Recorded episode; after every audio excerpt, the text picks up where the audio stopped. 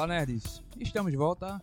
Eu sou o Lorinaldo e finalmente eu e César nos reunimos para retomar nossos papos sobre quadrinhos. E aí, César, tudo bom? Beleza, um abraço a todos. Estamos no hiato aí de alguns meses, né? Foi, foi, foi, foi, foi, foi, sim. Nesse meu tempo tivemos três entrevistas, eu fiz uma trilogia.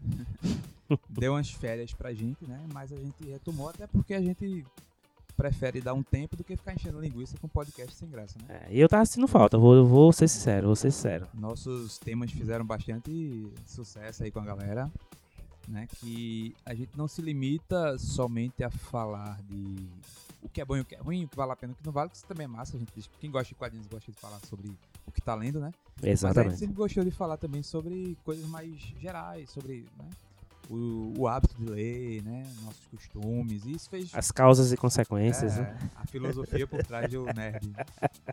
E isso fez muito sucesso. O pessoal gostou e a gente tá de volta para tentar manter esse ritmo. O nosso podcast é, nasceu nos quadrinhos, continua sendo nerd subversivo, mas como todo bom nerd, nós também gostamos de literatura, de cultura pop, de cinema, de música. Então o nosso podcast ele tá diversificado para todo mundo poder acompanhar, né? Tem gente que não gosta de quadrinhos mas vai gosta de literatura, gosta de cinema, então a gente está diversificando para ter um público mais diversificado também no Analógicos, que a gente está é um site que a gente contribui também, né, César? Exato, exato. E aí a gente está unindo as forças para falar de coisas que a gente gosta. Então a gente está aqui falando sobre quadrinhos, mas a gente pode estar no próximo podcast falando sobre cinema com o pessoal de cinema. Então temos três grupos né, de podcasters cada um com a sua paixão principal, né? César tá aqui falando de quadrinhos comigo, tem um pessoal que fala de cinema, né? E é legal porque tem gente que gosta de tudo isso e vai encontrar esses temas aqui para trocar umas ideias com a gente. É, e é bom porque aí cada um traz sua experiência, seu, sua visão, sua interpretação do tema que a gente sempre trabalha. Exatamente. Então, hoje nós vamos retomar nosso podcast de quadrinhos é, falando sobre. É, o puro sangue, né? Quadrinho puro sangue. É, isso que a gente tava conversando, até quando a gente tava pensando numa pauta, né? César fez um comentário que não tinha nada a ver com a ideia da pauta, a gente não sabia o que ia falar. E César falou que, por minha causa, ele finalmente tá lendo mais mangá. Eu pensei, então vamos falar sobre essa distância que existe ainda né, entre os dois universos do mangá e dos comics, né? Porque basicamente aqui no Brasil, principalmente, a gente tem uma cultura muito forte de consumir esses dois lados, apesar de existir outras opções que a gente já falou bastante aqui, como os quadrinhos europeus e os uhum. nacionais. Mas uhum. é, há uma influência muito forte desses dois lados, principalmente no quadrinho nacional, né? Tem muito artista que se influencia pelos comics americanos e pelos mangás também. Tem muito fã de mangá fazendo quadrinho aqui no Brasil. E a gente tem uma cultura muito forte dessas duas, digamos, vertentes, né? Dos é, quadrinhos. Que, que aqui no Brasil, durante um bom período, ainda hoje, que é o que a gente vai discutir aqui, né? São meio que isolados entre si, né? Não se conversam Isso. muito, né? Ele, Existe uma o zona... cara que é fã de mangá, muito dificilmente ele vai ler o comics e o cara de comics tem uma resistência muito grande em ler a, o mangá, né? Hoje em dia, como a popularização dos quadrinhos chegou a um nível muito alto, né? Exato, é, exato. Existe uma, uma, região ali de transição que muitos fãs de super-heróis ou de quadrinhos no estilo Vertigo, enfim, dos cômicos americanos, eles já transitam mais na área do mangá, porque o mangá também tem muitas variações para públicos muito específicos. E tem também uma galera dos mangás que se arriscam ali no universo dos quadrinhos por influência do cinema, que está muito popular atualmente com adaptações, né? Mas a verdade é que o fã puro sangue, como o César falou, de quadrinhos americanos, principalmente super-heróis, Marvel, DC, e o fã do mangá tradicional, né, o mangá tipo Naruto, né, Dragon Ball, eles ainda são muito distantes, assim, porque são duas culturas muito diferentes, né? São duas narrativas com características e com é, linguagens visuais, e, assim, é tudo muito diferente. A linguagem dos mangás, ela realmente se diferencia muito da linguagem dos comics americanos, né? São, inclusive o mangá até chega a influenciar há muitos anos antes do sucesso tem alguma certa influência né, do, nos cómics americanos, porque é, é, muito diferente do que se fazia lá, do que se faz aqui, do que se faz na Europa. É uma linguagem muito própria, então até se compreende essa, essa dificuldade que o fã de mangá às vezes tem de começar a ler quadrinhos americanos. A gente vai pontuar isso aqui, vai debater Uhum. isso aqui, né? A gente já pode começar até falando É. que tem um livro que eu comecei a ler do. é, deixa eu só olhar aqui na minha filhinha, né, que é. Eu não, é do Scott McCloud, que é Desvendando os Quadrinhos. Eu não sei se é Desvendando os Quadrinhos ou Desenhando Quadrinhos, que ele tem uma tem três livros, né? Mas em um dos livros ele explica uma característica muito interessante dos mangás é, em relação a principalmente os quadrinhos norte-americanos, que é a questão do silêncio. Né? O mangá, ele geralmente é um calhamaço, né? independente de qual seja o estilo. E ele, apesar dele ser publicado em capítulos, como os quadrinhos americanos também são, né? Porque lá nos Estados Unidos, cada historinha dessa de 4, 5 partes, ela depois é republicada, encadernada. Né? Isso é muito comum lá nos Estados Unidos, aqui no Brasil, por causa da- das restrições mercado e tal. Nem todas passam por isso. E lá no, no, no- no Japão também, os mangás são publicados em revistas especializadas e depois em caderno. E ele fala isso, que a narrativa do mangá se diferencia muito pelo silêncio. Tem muitos quadros que descrevem é, o movimento do personagem, a contemplação do, do ambiente. É assim, o mangá tem muito dessa característica que os quadrinhos americanos não costumam ter, né? Que é muito do, do japonês em si, né? O, a, a velocidade com que o japonês encara a vida é bem diferente. O japonês, eu tô, a gente tá apontando o japonês porque a gente tá falando do mangá, né? Mas do, do oriental, em linhas gerais, Sim. ele tem uma percepção da velocidade da vida diferente do americano. Se a gente fosse pegar, por exemplo, filmes, filmes de Akira Kurosawa, por exemplo, né? São obras-primas e tal, mas eles são, principalmente se a gente comparar com os filmes de hoje, eles são muito lentos. É. Mas eles não são lentos, é porque é o espaço de você ter a contemplação da vida. Né? A contemplação do espaço, a contemplação do, do, do momento. É algo como a literatura, né? Que na literatura tem um narrador descrevendo o cenário ou os movimentos ou as sensações no, no filme ou no mangá. Isso é feito através da imagem mesmo. né? É, exato. É, ele- eles usam muito mais a- o recurso da imagem do que o próprio comics lá dos Estados Unidos, né? Mas que por sua vez também o, o, o, comics ele, ele tem construções mais complexas Uhum. também, né? Que aí é que é interessante, né? Assim, você pode ter um e aí eu vou falar assim meio daquilo Sim, que eu tô vendo Só, agora. só pra ver se eu te ajudo também um pouquinho a conectar aí, nesse mesmo livro, ele compara justamente isso. No comics, você. Nos quadrinhos em geral, né? Exceto nos orientais, é, tem essa coisa. Mostra um quadrinho, tem uma situação, digamos, tem um personagem ameaçando bater no outro. No próximo quadrinho, um tá caído no chão e o que ameaçou tá saindo. Aí o que é que você faz? Cabe a você deduzir Exato. que rolou um soco. É. No japonês, normalmente você ia ver quadro a quadro a situação acontecendo. Então, essa agilidade do quadrinho é, ocidental é justamente isso, né? Ele, você deduz muito porque é um ritmo mais, né? Há muito corte, né? É, exato. E exato. no, no oriental tem muito essa coisa do, da descrição quadro a quadro do que está acontecendo ou de tentar passar o sentimento do personagem através dessa sequência maior de quadros, né? É, exatamente, exatamente. E aí acho que isso é uma das coisas que faz com que. E aí o lance cultural também, mas isso aí é que começa a criar essa diferenciação, eu não vou dizer barreira, mas a diferenciação de um pro outro, né? Porque quando você é criado na leitura do comics, você tem toda uma percepção. E quando você vai passar pro mangá, dependendo do mangá que você pegue, obviamente, né? Você vai achar aquilo muito meio paradão e tal. Muito embora ele é mais dinâmico, né? É uma- é uma- são as coisas bem interessantes O que a gente próprio, vai o próprio aqui, né? anime tem isso, né? Ele é mais dinâmico, né? É, você vai lendo, as páginas vão passando e você, você consegue ler 100 páginas de mangá. A leitura é mais rápida. É, né? você lê 100 páginas de mangás em menos tempo do que 40 de comics. E tem uma coisa né? interessante que até nos animes, né? Vai ter aquela luta e às vezes É. tem um episódio inteiro os dois personagens pensando É, e tudo parado lá é, e e aquela ação, na verdade, aconteceu em segundos, né? é, porque Mas ele, ele quer pega- que você entre na mente do personagem. Exato, ele pega aquele segundo, 10, 5 segundos, 10 e transforma em um episódio É. de 20 minutos. Exato. Todo parado ali. Que é um recurso também da animação que no mangá assim, eles usam muito o recurso do personagem congelado e que é para baratear, né, o custo da produção, não precisa ter muito movimento. É, nem muito cenário, nem Então essa assim. característica é justamente a questão de, de custo mesmo, às vezes.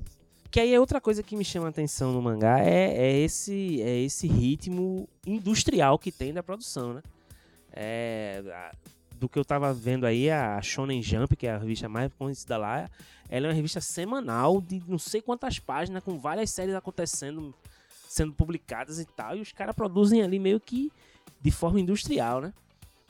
E aí também é interessante você ter desenhos menos elaborados, não mais fracos, né? Mas pelo menos assim como a gente tá falando, um cara parado, um cenário mais simples, né? É, Só onde, em algumas obras mais rebuscadas é que você vai ter o cara até onde desenhando consta, com mais. Até onde me consta, não tem esse- essa linha do- americana, né? Que tem um desenhista, o arte finalista. Geralmente é um artista É, só que e- faz tudo, ou dois no máximo, né? É, e ainda tem isso também, né? O cara, Normalmente são um- autorais. é, um ou dois no máximo é que participam, né? É, Normalmente um cara só, ele cria, vai, desenha, argumenta. É comum vai- É comum no, se no brincar, mangá. desenha já na tinta, já pra impressão, É, né? Não é desenha nem no lápis. É comum no mangá o cara dizer, ah, essa aqui é o mangá de, sei lá, de fulano, sei lá, de... Akira Toriyama. É, e...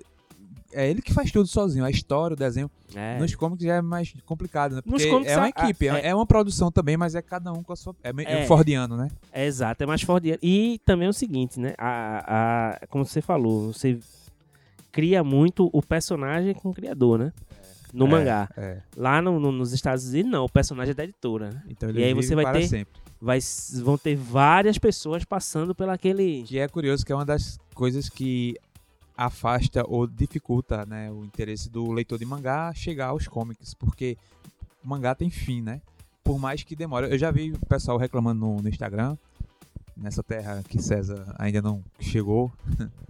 É, já vi pessoal reclamando no Instagram de mangá que tá no número 40 e pouco, cento e pouco, e pedindo pra acabar. A gente lê personagens como Batman, que tá Batman vai sair edição mil agora. né? completando 80 anos e É, nunca parou de publicar. Porque também a, a gente já falou isso no podcast anterior que a gente comparava, né? Que apesar do- dos cómics não terem fim, os personagens normalmente não terem fim os mais populares, né, os mais lucrativos, mas eles têm fases, né? Cada é como se cada cada artista desse a sua interpretação do personagem durante alguns meses ou alguns anos, né? E depois ele vai embora, vem outro e faz outra coisa diferente. né? Isso, E é um novo personagem, é um novo Batman, um novo Superman. Apesar daquela história poder ficar no cânone, né? Mas são fases também, né? Só que no mangá não, é acabou, acabou, né? É. Tem mangá É de muito difícil você ver outro, outro artista pegar É, o. porque é do cara, é ele É, que, né? Isso é, isso é que é interessante. Isso é que tem muito a ver também com a resistência, às vezes, do leitor do mangá chegar nos comics, porque ele já pega o bonde andando há décadas. Né? Querendo ou não, sempre vai ter uma referência a uma coisa. entrar nos comics, né? É difícil, porque Entrar nos comics é difícil é em linhas você, gerais. é como você entrar num, sei lá, num veículo em movimento e tentar se equilibrar, né? É, exato. Você leva um exato. tempo, porque eu me lembro quando eu comecei a ler quadrinhos, eu não entendia nada do que estava acontecendo, mas com o tempo, lendo as sessões de cartas que explicavam muita coisa, né? Uhum. Não tinha acesso à internet na- nos anos 90, pra, não era acessível. Eu me lembro que demorava alguns meses para você se localizar. Então tinha que ter muita vontade mesmo, né? Você tinha que se, se, se fascinar com aquele universo ali para poder ficar, senão você saía. O mangá não, o mangá normalmente ele você também vai ter esse problema se você pegar ele em andamento, mas Mas são menos volumes pra você ir Isso. atrás, né? e É também é, e, e também ele tem um começo e um fim, né? E aí você faz parte de uma história até o fim.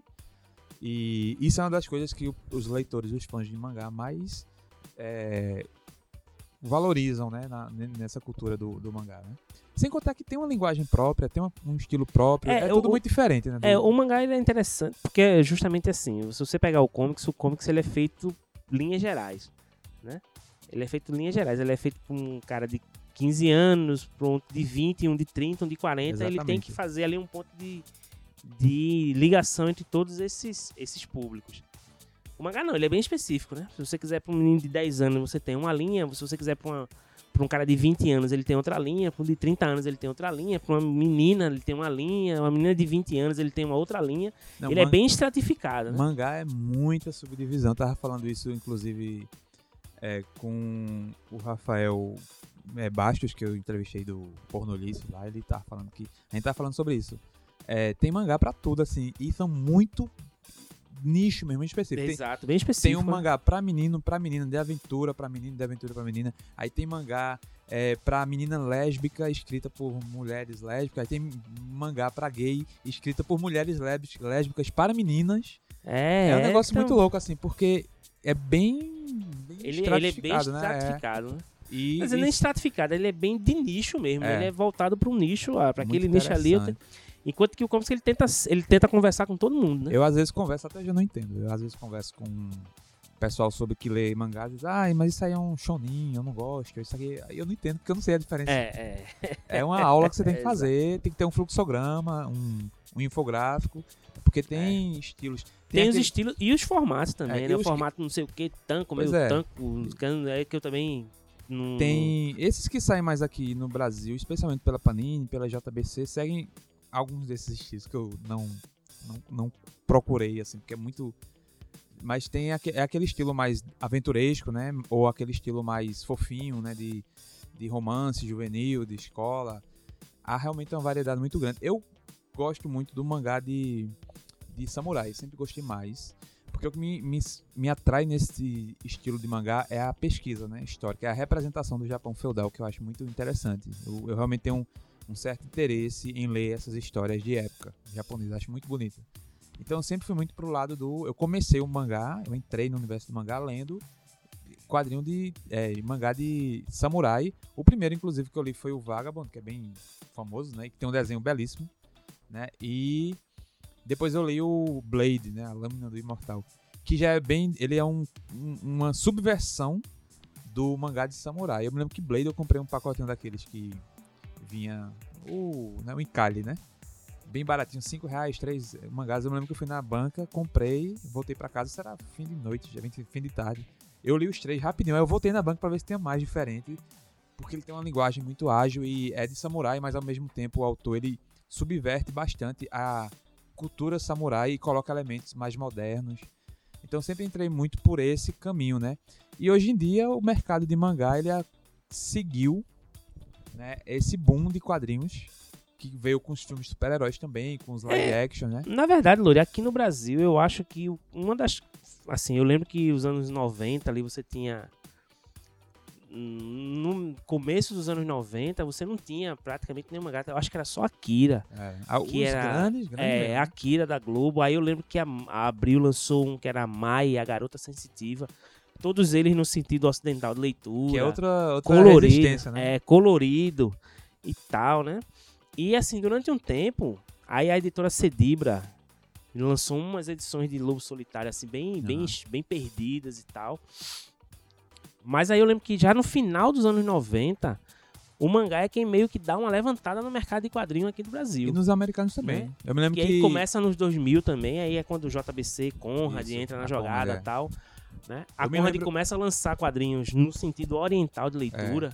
Né? É a primeira a fazer isso, isso é o aqui. grande, o grande desafio do fã É. de quadrinhos ocidentais. Eu, né? eu admito que foi muito complicado ler os Eu hoje em dia, nesse formato. eu hoje em dia sempre, de vez em quando eu percebo que assim, eu posso estar folheando um, quadrinho ocidental normalmente, quando eu pego um mangá, automaticamente eu já vou no sentido oriental, assim, já vai no automático, É. nem percebo mais. Só que no início eu tinha que ler aquela última páginazinha, né, que adverte você a como ler o mangá e demorou assim. Eu já já li edição de mangá da, de, trás, de trás para frente entre aspas, né, da direita para esquerda, ok. Mas eu já li os, quadr os balões na ordem errada sem perceber. É, Porque é, tem até a ordem do balão que muda um pouquinho, né? Exato, exato. E outra coisa que você falou aí bem interessante é que é o seguinte, nos anos 90, quando saiu a revista Wizard aqui no Isso. Brasil, é, eu vi uma edição da Wizard americana numa banca e muito curioso pra saber como era lá, tal, eu comprei, fiquei não, não entendia nada, não lia inglês. Mas eu ficava folheando pra ver, né? As coisas, os anúncios, o que saía de quadrinho lá nos Estados Unidos. E eu percebi nessa época, eu comprei umas duas edições é, americanas, eu percebia que nessa época lá nos Estados Unidos também havia uma invasão muito grande dos mangás. Foi um momento que eu tenho a impressão de que o mercado de quadrinhos americano, especialmente Marvel e DC, estavam meio que perdidos assim, perdendo muito público para os mangás e tentando absorver isso e se adaptar, né? Até porque o. Aqui pra gente foi no final dos anos 90, mas lá nos Estados Unidos foi nos anos 90 por completo. Viveu-se um momento bem ruim nas histórias e tal, né?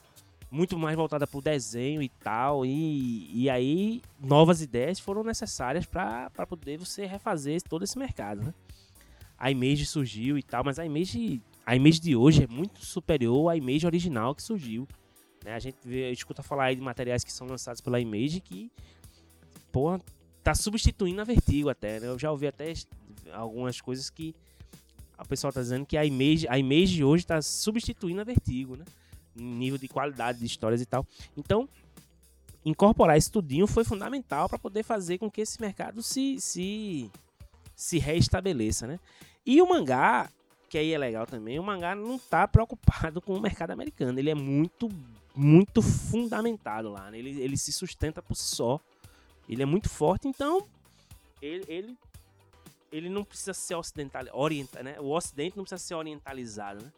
Pelo contrário, ele pode levar várias ideias e tem muitas ideias boas, né? Tem muitas ideias boas, né? Eu tô começando a descobrir esse esse novo universo e assim, eu, tem coisas muito interessantes. Outra coisa interessante que não existia antes que eu aprendi lendo o Scott McCloud, né? É esse quadrinho, é, digamos, sem margem, né? Que a gente tem muito hoje nos quadrinhos americanos isso é uma coisa que vem do mangá, né? É, antes os mangás aqui já tem essa página que eles chamam de sangria, né? Quando você não tem aquela margem do papel em branco. O mangá ele já tem isso há muito tempo, do, do, do do, da história, do, do desenho, ultrapassar a margem do papel, né? E isso foi uma coisa que foi incorporada depois nos quadrinhos americanos, que eram mais certinhos, como são os quadrinhos europeus ainda hoje, né? Aquela coisa mais estilo Toma da Monta, né? Tudo bem certinho. Fumete, né? O fumete é muito assim, né? É muito é, difícil no fumete você ver o até, vazado, né? Até a Turma da Mônica hoje dia já tá usando, né? Sair é. dos quadrinhos, assim, é, tradicionais. Exato, o vazado. É. Isso vem do mangá também. Tem algumas influências. O próprio Osamu Tezuka, o deus do mangá, né? Como é, ficou conhecido. Ele tem muita influência da Disney, isso é notório. E ele sempre se espelhou muito nos quadrinhos da Disney, no pós-guerra, ele, uhum. ele lia muito, né, Mickey e tal, e tem muitas comparações da influência, né, da obra dele, que inclusive o Osamu Tezuka, ele teve, em algum momento da história, ele sofreu aí uma, uma rejeição muito forte dos artistas japoneses, porque ele foi tão importante para a cultura do mangá, que as editoras passaram a cobrar em Tóquio, né, que os artistas seguissem o estilo dele. E surgiu aí meio que uma revolta, foi quando surgiram esses mangás que são mais os chamados tekigas, né? Que são os mangás mais sérios, com temáticas adultas. Que depois é, o próprio Tezuka aspas, vai fazer, né? É, entre aspas, a Vertigo japonesa, é, o... que surgiu bem antes da americana, né? É. Que o Tezuka, inclusive, ele fez isso, depois ele se rendeu a isso, e inclusive são quadrinhos extremamente pesados, né? Temáticas muito sérias, assim, muito bad vibes total, né? Exato, exato. Tem um até que eu sou curioso em ler, que é o Ayako, né? Que é o que ele lança. Saiu aqui no Brasil recentemente. É, que ele né? lança em resposta justamente a esse uhum. questionamento que foi ele feito a ele. Muita... Aí ele disse, ah, então peraí que eu vou fazer um. Eu vou e mostrar é... como é que foi aqui também. E é interessante que aqui no Brasil acho que a gente não chegou a pegar essa fase. A gente pegou uma fase mais moderna, mais anos 90 mesmo, né? A gente tem o quê? Dragon Ball, né? Isso, o, isso. Que eu não sei, honestamente, e aí os fãs do mangá, por favor, né? Comentem, compareçam, deem uma aulinha aqui pra gente. Mas também teve o boom dos animes, né? Cavaleiros Zodíaco. Isso, isso. Nos anos 90, isso. aí depois vem o Dragon Ball na TV. E já existia na nossa infância os. É, tem um nome para tudo, mas eu não me lembro agora. Que é o dos robôs lá, Jaspion, Jiraiya. É, Tokusatsu, né? Tokusatsu, é. Tokusatsu. Na época a gente não sabia porra não, eu... Na época era. Mas hoje eu, eu, lembro que, né? eu lembro que os Changeman, bicho, fizeram parte fundamental na minha infância. Não, é, eu, eu, eu achei né? os Changeman... É, Changeman, eu, Jasper e Jiraiya, né? Eu, eu parei no Jiraiya, assim. Depois de Jiraiya, os que vieram mais jovens, mais recentes, é, eu não acompanhei. também não. Mas eu me lembro quando eu era muito criança, uns 5 para 6 anos, passava no SBT o... Spectrum Man. Ah, claro, Dr. Gore. claro, claro. Que eu ficava, assim, não sei se você vai lembrar, no final do episódio, os créditos eram um desenho, assim, que a câmera ia se mexendo. Era um desenho de uma ah, página só. Não lembro.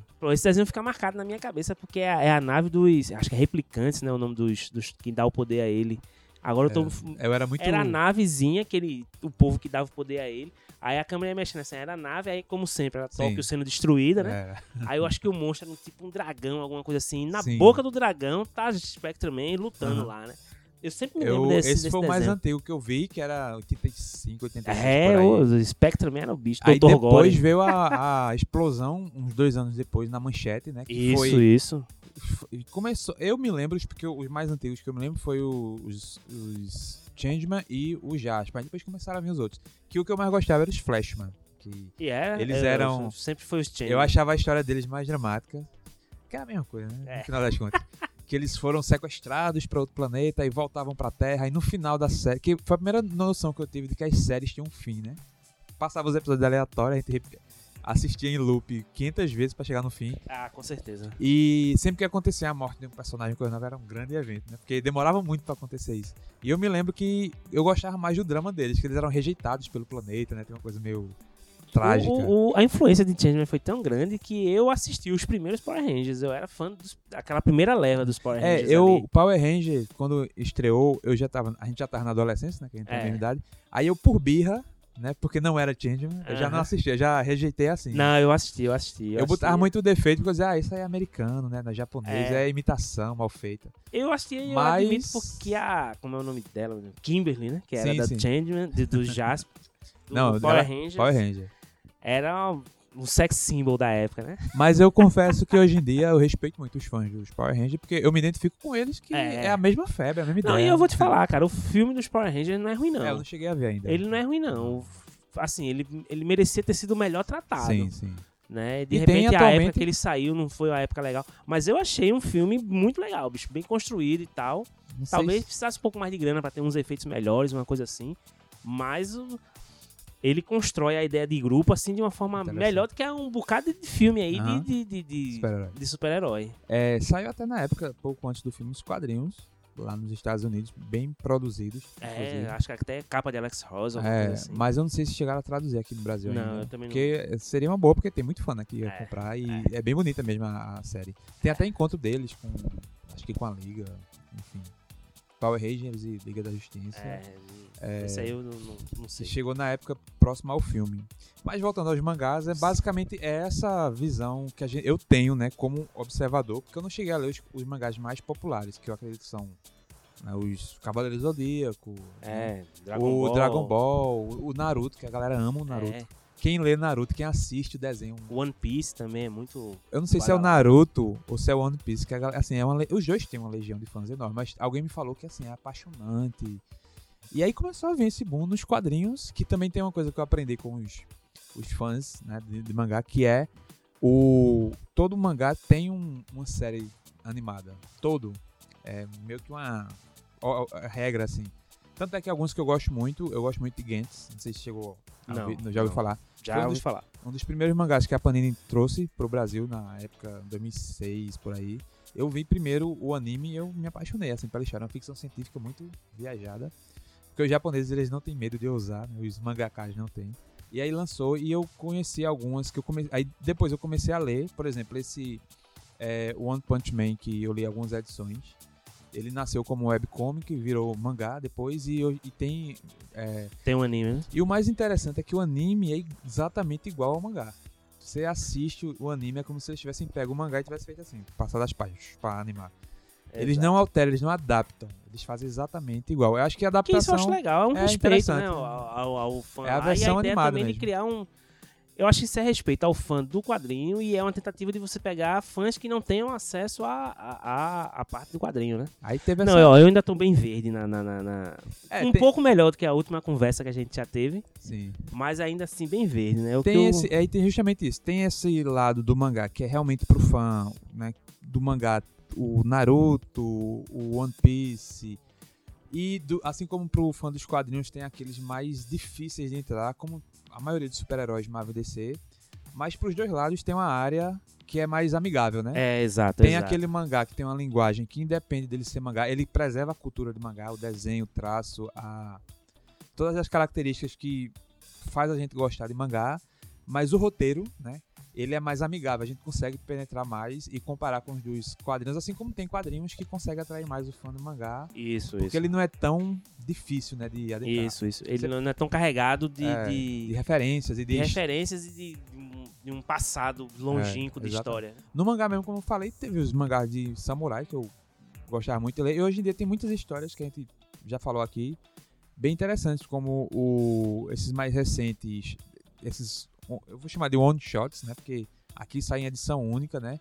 Aí você tem esse como é, Witches, é, Rapaz, ó, o, que, o, o, que, o que começou a me puxar a atenção nisso aí foi um que eu não lembro, eu sempre esqueço, mas alguém postou até no, no, no Nessa Subversivo que é Hideout. Sim, sim. Né? Acho que foi E, Felipe que é, postou, tinha um nosso é, colunista. Não, não vou arriscar o nome do cara aqui agora pra não passar vergonha, né? Sim. Mas Era terror, né? Isso é era de um... terror. Rapaz, eu li, fiquei impressionado com a arte Sim. e com a história. Depois eu fui atrás de um que é um Dia de Cão. É, eu que é qual umas historiazinhas de HP Lovecraft adaptada. Extraordinário. Aí depois de massagear bastante, né? De... Eu fui fazer duas correções históricas que eu precisava fazer. Falta uma terceira. Eu li o volume 1 da, de Akira, que saiu agora de, de, de É, eu também, só li agora. Bicho e é muito É. bom, velho. É um É tijolão, né? muito Que você lê em 10 minutos. É, mas é muito, muito legal, meu irmão. Muito legal, muito legal. E o outro foi Lobo Solitário. Sim. Que Lobo Solitário eu li uma edição ou outra perdida lá nos anos 90. Com capa até de Frank Miller, que saía pela Hum, editora é. Cedibra aqui. Mas assim, era uma coisa muito da época, muito perdida, eu não tinha muito conhecimento e tal. Aí eu li agora essa essa essa edição que a Panini tá relançando aí, né? E bicho, é muito legal, meu. É. É um negócio muito, muito interessante, muito legal. E uma que tá lá, que eu preciso ler, é Ghost in the Shell, né?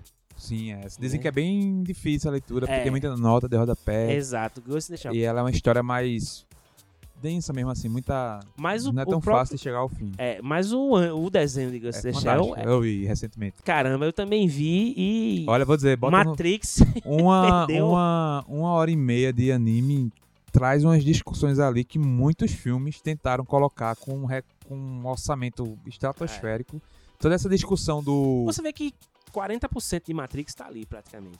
Toda, Em termos é, de estética, da ideia, toda do- essa do- discussão do que é consciência, do que é humano, do Exato, que é melhor exato. ser humano. É muito massa aquele. Gosto de Exato. deixar. É, E aí tá acontecendo uma coisa, Lori, que é o seguinte. Eu gosto muito de história de robôs, Uhum, né? Então, na ficção científica, eu gosto muito de Isaac Asimov. sim. E eu sempre soube que, que o quadrinho, a cultura japonesa tem uma queda muito forte por robôs, em diversos Exato. tipos e formatos. né? Então, assim, eu me deparei agora há pouco com Pluto, Uhum. que também tá sendo foi terminado até agora, assim. E, cara, é muito interessante, muito legal.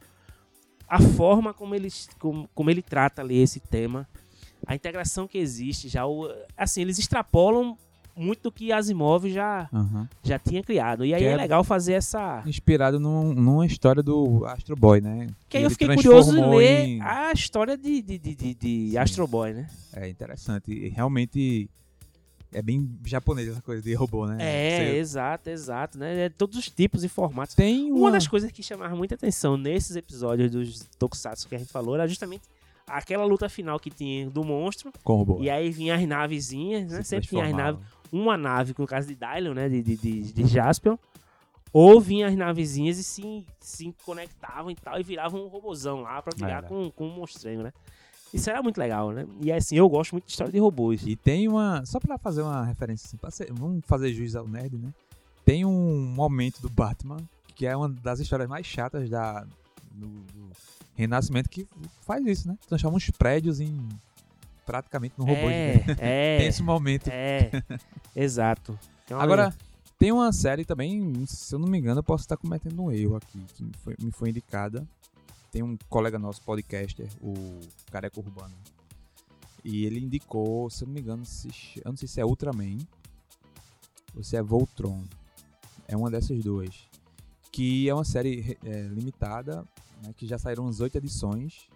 Inclusive eu cheguei a ver um box aí em lugares que nós frequentamos. E que é exatamente nessa temática aí, que, diz, que é muito bom. Eu tenho quase certeza que é uma das séries do Ultraman. Ultraman, é, eu acho que sim. Uma que me chamou a atenção agora há pouco foi Green Blood o nome. Também curtinha em cinco, cinco, cinco. Curtinha em termo, né? Um cinco encadernadinho. Que aí é um faroeste pela, pela, pelas vistas de um mangaká. Interessantíssimo, né?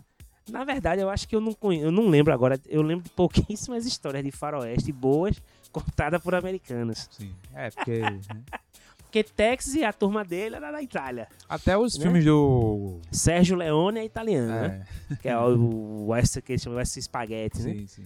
É, e esse quadrinho, ele fala ali de. Que é um. Não é o western puro, porque eles estão em Nova York, né? A história se passa em Nova York. Mas é no período do, do faroeste ali e tal. Então tem toda aquela temática da bala, de tal, de, de ter que resolver na bala, né? Mas é muito bom. Com um traço também muito, muito bom. Muito bom. É o mesmo cara de Hideout. Sim. É interessante que a cultura do mangá ela é tão forte, tão característica, o traço, o estilo de narrativa, que assim, é, obviamente que aqui no Brasil os artistas que fazem quadrinhos, eles têm influência do, dos quadrinhos americanos, especialmente, né? É, é inegável que a gente tem contato com esses quadrinhos há muito tempo, desde criança, né? Os super-heróis, eles ultrapassam as páginas né, dos quadrinhos. Mas hoje em dia você vê muito artista brasileiro que faz mangá. Aí você diz, não, mas mangá é o quadrinho que é feito lá no Japão, tudo bem. Só que a a- as características do mangá são tão próprias, né, que quando o artista resolve fazer algo semelhante, ele mantém, ele preserva essa nomenclatura, porque é feito no Brasil, mas ela traz a influência fortíssima do traço e da narrativa do mangá, né? E aí, trazendo um pouco de comics também pra conversa, porque a gente Sim, tá é. falando. Você tem fundamentalmente e muito importante o trabalho de Frank Miller nisso aí. É. Um dos É. primeiros a trazer essa Exato. Ele é, mistura, né? ele é um dos primeiros que vai falar disso aí, né? Sim. Que vai dizer.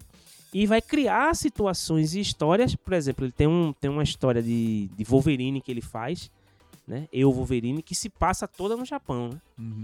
E aí a ideia dele é buscar essa. Ele levou o Wolverine pra lá pra poder buscar os elementos que tinha de mangá e inserir na. na. naquele momento ali dos quadrinhos, né? Logo depois, quando ele faz Cavaleiro das Trevas, eu acho que é logo depois que ele faz. Que aí quando ele estoura, que aí ele fica. Uhum. Né? Pode fazer o que quiser, É, né? agora fa- Ele escreve uma história que é muito legal, que é Ronin. Né? E aí Ronin é fantástico porque Frank Miller é muito doideira, mas aí ele- o que é que ele faz? Ele pega justamente é, talvez os dois pilares do os dois pilares do da história japonesa, vamos dizer assim, da, da não vou dizer da cultura, mas assim, pelo menos da cultura nerd japonesa, né? Que é a ficção científica num ponto e o samurai no outro ponto, né? Ronin é uma história que junta os dois, né? É uma história que é no futuro, tal, não sei o quê, mas o cara fica tendo umas- uns devaneios e uns sonhos, e toda vez que ele sonha, é como se ele fosse um samurai, né? Então o Frank Miller conseguiu pegar essas duas. Não sei se você já leu. Não, é super famosa, não cheguei a ler ainda, É. mas eu já vi muito. É fantástica, bicho, porque é justamente isso. É é um, um mundo de ficção científica, Sim. aquela braba mesmo, futuro, tal, não sei o quê. Só que esse cara tem esses devaneios, e todos os devaneios são no Japão feudal, né? Uhum. É ele como um samurai lutando e tal. E uma coisa influenciando na outra, né? Os ideais, os ideais de samurai, né? Aquela honraria e tal, não sei o quê. Influenciando na vida do cara e a tecnologia na vida dele pra interpretar os sonhos que ele tem. Muito legal, velho. É muito boa essa E- história. Nesse, nessa Você fase até- aí, pouco depois dessa, dessa descoberta, porque do Frank Miller, né, que ele foi um dos primeiros a olhar e trazer pro mercado americano, quando os mangás realmente chegaram no mercado americano e É, e invadiram, chegam com a Akira, né? ele, ele- a, a Marvel DC, a Marvel chegou a criar uma linha de, de super-heróis no estilo mangá. É, alguns, é, eu não sei se chegou a sair aqui no Brasil alguns. Teve um do Wolverine, tinha Homem-Aranha mangá. Existe um mangá do Batman, né? É, Hum. sim, sim. Eu só só Tem uma história de Wolverine. E aí é legal porque o personagem que foi escolhido pra ser esse. Talvez até por causa de Frank Miller mesmo. Pra ser esse representante da Marvel no, no, no, no, no- estilo mangá é Wolverine, né? Sim. Aí tem uma história dele que é chamada de Netsuki, o nome da história. Só que é uma história. Aí é bem legal porque é. Eita, me fugiu o autor agora aqui. É uma história toda pintada, mas que se passa num, num Japão lá, né? Meio feudal, tal, não sei o quê. É muito legal. Jorge Prata, eu acho, o autor. O autor é Jorge Prata. É uma história pintada, toda pintada, né? Mas que se passa no, no Japão feudal, né? O Wolverine mesmo vai ter o. A, como é o nome dela? Eita, tu lembra o nome da.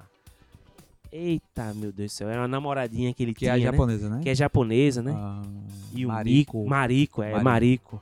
É. Marico e tal. Ele, ele é meio que o personagem que vai ser usado pra fazer essa. Teve até uma linha. a- essa Essa linha da. Marvel, se eu não me engano, era chamada Marvel Tsunami. Que era quadrinhos da- Os Heróis da Marvel em versão mangá, produzido pela própria Marvel. Uhum. Tem esse mangá do Batman, é Batman mangá, que também me foge o nome do autor, eu lembrei dele agora. E assim, teve um momento que as grandes editoras americanas tiveram que se render, né, Pra poder sobreviver ali, porque o mangá chegou com tudo assim. E, É, e- e uma coisa interessante do mangá é que o mangá, como a gente falou agora há pouco, ele não é estigmatizado como algo pra meninos, como os quadrinhos sempre foram. Super-heróis sempre foi coisa de menino. né? Exato, exato. Apesar de existir nos Estados Unidos, aqui no Brasil nós temos Mônica, né? Lá nos Estados Unidos tinha Luluzinha e tal. Mas era muito reduzido o espaço feminino nos quadrinhos, né? Você tinha uma ou outra heroína, tivemos a Mulher Maravilha desde o início, praticamente. Mas ainda assim o quadrinho se estigmatizou aqui no Ocidente como leitura de menino. né? Isso, isso. Era isso. difícil você ver menina lendo É, quadrinhos, exato, né? exato. E lá no, e os mangás não, os mangás chegaram mostrando que tem espaço pra todo mundo. É. né? E inclusive o que vai quebrar aqui no Brasil, o que vai quebrar essa, esse paradigma são justamente os mangás, né? Eu lembro que Exatamente. nos anos 90, raríssimas vezes você ia ver uma menina lendo história em quadrinho. Lendo, produzindo, né? Raro, era raro de você ver isso aí, né? Muito a verdade é raro. que nos anos 90 até os meninos tinham É, vergonha de é, admitir é, que exato, a partir de uma exato. certa idade, né? É, exato, né? você com Lia 17 escondido, anos, né? né? Lia... Se bem que eu, eu sempre fui desencanado, Uhum. sabe, cara? Eu, eu acho até que eu era do tipo, pra, pra chocar mesmo, eu dizia que lia e tal. Xingava quem falava mal. Mas era um espaço que era muito reduzido, É. você não via. O mangá é quem vai trazer esse público, né?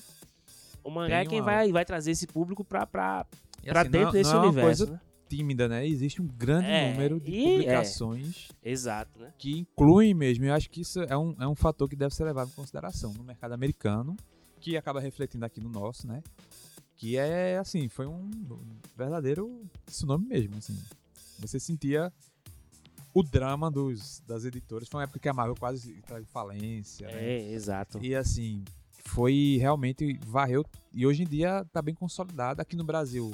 Chegou pra valer, né? O, o mercado de mangá. Você vê uma grande eu- é, é, é curioso. É, eu me arrisco a que- dizer que hoje você tem mais publicações de mangás do que de, Sim, de e- e é eu muito- acho. né? Eu Hum, percebo isso como eu trabalho com, como eu sou professor e trabalho com o público é, no fim da adolescência, né? Mas ali já encerrando o ensino médico, do, que é curso técnico, né? Então é uma transição do médio pro superior.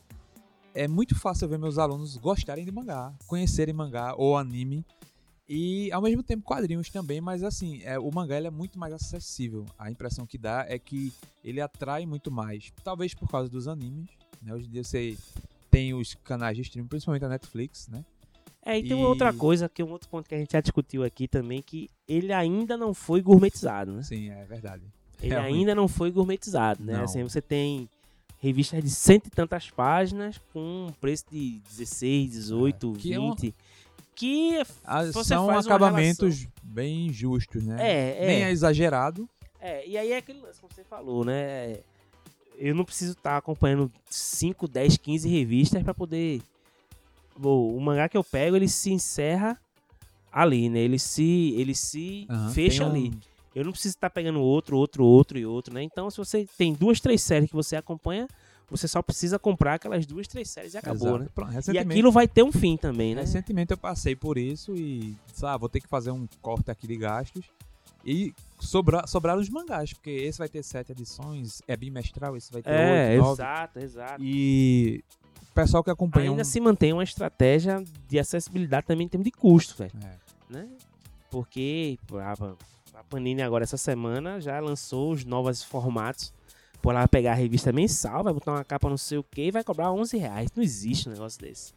né? Não existe, né? Não existe. É, é, e, e ela ainda deu um aumento no preço dos mangás ainda. Mas mesmo assim, como você falou, você tem uma periodicidade, é mensal, bimestral, blá, blá, blá, fica mais fácil você acompanhar. E como ele não foi gourmetizado, ele ainda tem um, aqui no Brasil, né? Um formato que era o antigo formatinho. Um pouquinho né? maior, né? Formato É. quase de livro, né? É, ele é um formato. Ele também é mais fácil de você manusear, de carregar e coisa e tal. Porque, assim, eu acredito que você também, mas boa parte da minha coleção e do meu conhecimento de quadrinho foi adquirido em ônibus. né? É, e eu, como Pra eu falei, cima- né? Recentemente eu vendi meu carro, eu tô andando muito É, de ônibus pra agora. cima e pra baixo, então você vai eu, no ônibus. né? eu vendi, eu comecei a usar mais o ônibus porque eu tô fazendo deslocamento pro centro da cidade. Era impossível ir de carro mesmo que eu tivesse. E de lá pra cá de outubro do ano passado pra cá, eu já li uns cinco livros no ônibus. Pois é. Então, assim, é um tempo que deixa de ser ocioso no volante do carro e passa a ser bem Exatamente. aproveitado, né? Então, assim, é mais fácil também. É muito mais fácil você puxar um mangá e ler É, do que você puxar um encadernado capa né? dura desse aí, não sei o que e, E tal. E, cheio, é, então. e lavar, e naquela agonia. Então, assim, ele. é, o, E é o formato original, né? Porque o formato americano é o formato. Tem esse nome porque é o formato original lá nos Estados Unidos. É, a gente sempre quis que as editoras respeitassem isso. Hoje em dia a Panini e as outras editoras respeitam. Assim como o formato que a gente vê dos mangás é o formato original, né? E esses mangás como Akira e Ghost in the Shell também estão respeitando as, seus formatos in- originais, assim. Então, não é que a editora, a Panini ou a JBC ou qualquer outra editora publica assim porque elas querem, é porque realmente saiu assim no Japão. É, exato. Né? O formato que ela foi concebida. Porque o japonês ele é muito prático, né? Dizem que o japonês ele compra um mangá, eu não sei se é fato isso, lê e depois joga fora, deixa no metrô, vai embora. É, é como Passa jornal. pra frente. é, passa é, pra frente. é como jornal, assim. É. Eles são desapegados, né? A gente tem que. Passa pra frente, né? Se a gente chegar lá, acho que basta dar umas voltinhas pela cidade que a gente nem precisa comprar, né? É. Então eu, eu acho que essa- essas praticidades e tal é que fazem com que você tenha esse público que foi. Que era um público que não tava nem sequer próximo de comics, né? E aí foi Isso. todo, todo conduzido até lá. E, voltando ao tema que a gente tá falando, é interessante quando você consegue juntar essas pontes, Uhum. né? Fazer essas pontes. Eu também, assim, eu vou ser muito sincero, eu não tenho muito, muita curiosidade em ler esses mangás mais badalados. Que a gente já citou aqui. É, como é o nome? One Piece, é, Dragon Ball tal, Cavaleiros do Zodíaco. Uhum. Eu realmente não tenho muito interesse nesse, não. Agora, esses que você que a gente citou aqui, que são mais fechados, um, duas edições e tal, os de terror, eu acho que os de terror são muito, muito bem produzidos, com roteiros muito bons, que não, não devem nada a, a nenhum outro tipo de material. Os de ficção científica, porque eu gosto muito de ficção científica eu também. também, então chama muita atenção. Esse que, que de Green Blood, que eu, Faroeste, eu, eu gosto muito de Faroeste, eu sou fã de Tex e Ken Parker e Mágico Vento e esses caras. E aí você tem um- uma outra visão desse, desse, desse universo, é muito interessante, né? Muito interessante, eu acho muito legal, velho. E os existencialistas que existem, Sim, né? sim. Que é aqueles é que eu acho muito legal É também. isso que que- a gente fala, né? O bom do É. mangá é isso. Ele, ele tá disponível para todos os públicos, né? Então a gente consegue achar o nosso, o nosso espaço e existem outros espaços para os mais jovens, para os que buscam, que não só os mais jovens vão ler Dragon Ball. Tem uma galera da nossa idade que adora, que É, né, claro. conhece e que são mestres também do mangá ou né, que fazem Que fez parte da história do cara, né? O primeiro mangá mesmo que eu li, de fato, foi Game Pés Descalços. né? Sim. E aquilo, aquilo não é só um simples mangá, nem é um Não, simples quadrinho, né? É, um, é uma obra de arte da raça humana. Uhum. Tanto que o próprio autor, né, o Keiji Nakazal, ele diz que aquilo ali ele fez como um, um, libelo à paz e um alerta contra as guerras. né? Então ele aí extrapola. Né? É, esse, assim como Akira, assim como muito da obra do, do, do Osamu Tezuka, são coisas que extrapolam.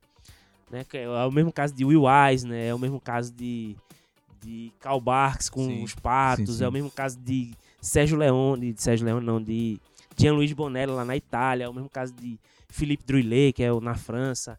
Então são os caras que extrapolam todo todo o formato, né? Eles vão, buf, são como Maurício de Souza aqui no Brasil, né? Que Maurício de Souza ele é, inspirou a estética dos personagens dele no mangá, né? É, exato, né? O Exato. Olhão que ele e Tezuka tem, é. tem, tem uma edição dos dois juntos e tal, né? Então, assim, esses são os caras que extrapolam, né? Mas, assim, é bem legal quando você pega esses materiais que são menorzinhos, mais, mais Uhum. enxutos e tal, mas que com histórias fantásticas, né? Com ideias muito, muito legais. Porque a gente já chegou num ponto, né, Loure? Vamos, assim, a gente já leu milhares de coisas. Então, a novidade pra gente é uma coisa muito difícil de achar. Exatamente. Porque uma coisa ou outra vai terminar se repetindo ou vem de uma outra forma e tal. Mas é quando você consegue achar velhos conceitos com novas fórmulas, é uma coisa bem legal, né? Interessante. Bem legal. Então é isso, César. A gente fez aqui um podcast tentando fazer um pouquinho mais curtinho. Temos outras coisas para produzir aqui hoje. Então a gente tá propelando material aí pro Nerd Subversivo. É, vamos encerrando por aqui. A gente queria falar um pouquinho sobre essas diferenças, nossa, é, nossa percepção. Quem tiver alguma algo a acrescentar, pode comentar no nosso nossa página no SoundCloud, onde está o podcast, e também nos feeds. Né? Nós, você pode baixar lá o aplicativozinho, pesquisar o Nerd Subversivo, se for no Android ou no, no iOS, ou ouvir direto no SoundCloud. Vocês podem acompanhar o nosso perfil no Instagram. Nós não temos mais o site do Net Subversivo, a gente publica qualquer coisa sobre o Net Subversivo no analógicos.com, analógicos com dois L's. E também tem um perfil do Analógicos e do Nerd Subversivo no Instagram. Nerd Subversivo só coisas de quadrinhos, como sempre. Mas o Analógicos posta muitas outras coisas, inclusive os nossos links. Então vocês podem acompanhar lá, deixar comentário, dizer o que achou, se a gente cometeu algum erro, alguma falha aqui, né? Os fãs de mangás podem corrigir a gente e ensinar um pouquinho mais sobre esse universo enorme dos mangás. Valeu mais uma vez, César, por ter voltado. Oh, é sempre um prazer e eu tava com muita saudade da gente voltar com esse papo, é. porque é sempre engrandecedor. Pois é. Conversar com todo nerd quer na vida, né? É, sobre, exato. nerdices. Principalmente a gente dos anos 90, que era muito era. ilhado, né? Viveu era, muito tempo. Exatamente. Viveu muito tempo ilhado, pois então é, tem né? muita coisa pra. E hoje em dia é tanta, tanta ferramenta disponível e a galera conversa tão pouco, né? Pois é, pois é, é pois é. Enfim, são, né? As, as circunstâncias né? da, da vida. Né? Beleza, então, a gente volta depois e é isso aí. Até a próxima, gente. Forte abraço.